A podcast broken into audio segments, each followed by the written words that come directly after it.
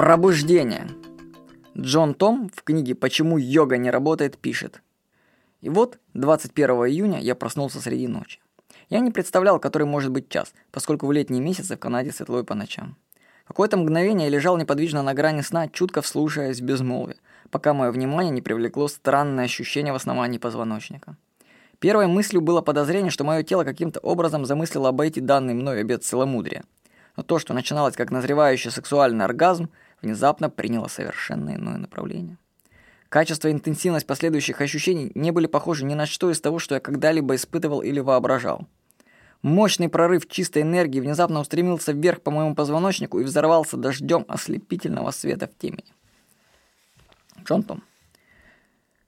Вот, это было духовное пробуждение Джона Тома, так сказать, просветление его, или пробуждение, которое он описывает в своей книге «Почему йога не работает. И он задается в книге вопросом, что явилось причиной просветления, и приходит к совершенно неожиданному выводу. Ведь если, он говорит, если мы рассмотрим опыт людей, которые испытали просветление, ну это Кришна, Будда, Эдхартоле, то обнаруживаются общие моменты. Духовное пробуждение произошло с ними случайно.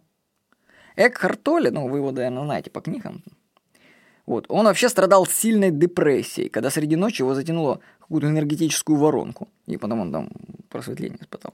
Успех к Будде пришел тогда, когда он решил отказаться от духовного поиска и уселся под деревом Бодхи. Учения и техники просветления были созданы этими авторами уже после того, как они испытали пробуждение. Постфактум все это произошло. Просветление Будды привело к созданию целой религии. Но ведь Будда просто сел под деревом а Эдхар Толли вообще страдал от депрессии. Просветлению нельзя научить. Если же учить, то получается, что нужно создавать систему того, как загонять себя в сильную депрессию, как Экхарт Толли был, да, или разыскивать подходящее дерево поблизости и сидеть под ним в ожидании чуда. Поэтому так трудно повторить опыт просветленных людей. С ними это просто случилось. То есть, понимаете, тут же Эдхарт Толли, он описывает в своих книгах каково это э, просветление, рассказывает, как, значит, можно к нему прийти по шагам, как бы. Но на самом деле он просто от депрессника туда попал, а не потому, что он выполнял упражнения, которые он сам придумал постфактум. Вот. Но все же Джон Том нашел общую черту духовного пробуждения, кстати, которую может наблюдать каждый из нас. Он обнаружил, что просветление происходит на границе между сном и бодрствованием. Экхарт Толли проснулся среди ночи – Будда задремал. В течение суток наше сознание находится в разных режимах – бодрствования, глубокий сон, сновидения. А между сном и бодрствованием есть так называемое просоночное состояние. По теории Джона Тома, человечество утеряло доступ к тому блаженному состоянию сознания, которое раньше было ему доступно. Это произошло тогда, когда начала развиваться речь и формироваться эго. Кстати, Карлос Кастанеда пишет о том же самом – он пишет, твоя личность – это твой разум, и поверь мне, что твой разум не является твоим. Что за ерунда, Дон Хуан? Что, мой ум не мой? Услышал я собственный голос. Хищники дали нам свой разум, ставший нашим разумом, отвечает ему Дон Хуан. Так что вот наш разум – это не наш разум, товарищи. Да, я озвучиваю, получается, через него. А он – это не я. Вот. Так что просветление – это не то, чего нужно достигать. Это естественное состояние, к которому нужно вернуться. И у нас с вами осталась всего одна лазейка в то состояние. Это момент пробуждения от сна. Эволюционно наше эго берет под свой контроль все больше и больше ресурсов сознания. Пробуждение – это та ситуация, в которой эго еще спит, его силы еще слабы. Нужно пользоваться этим моментом.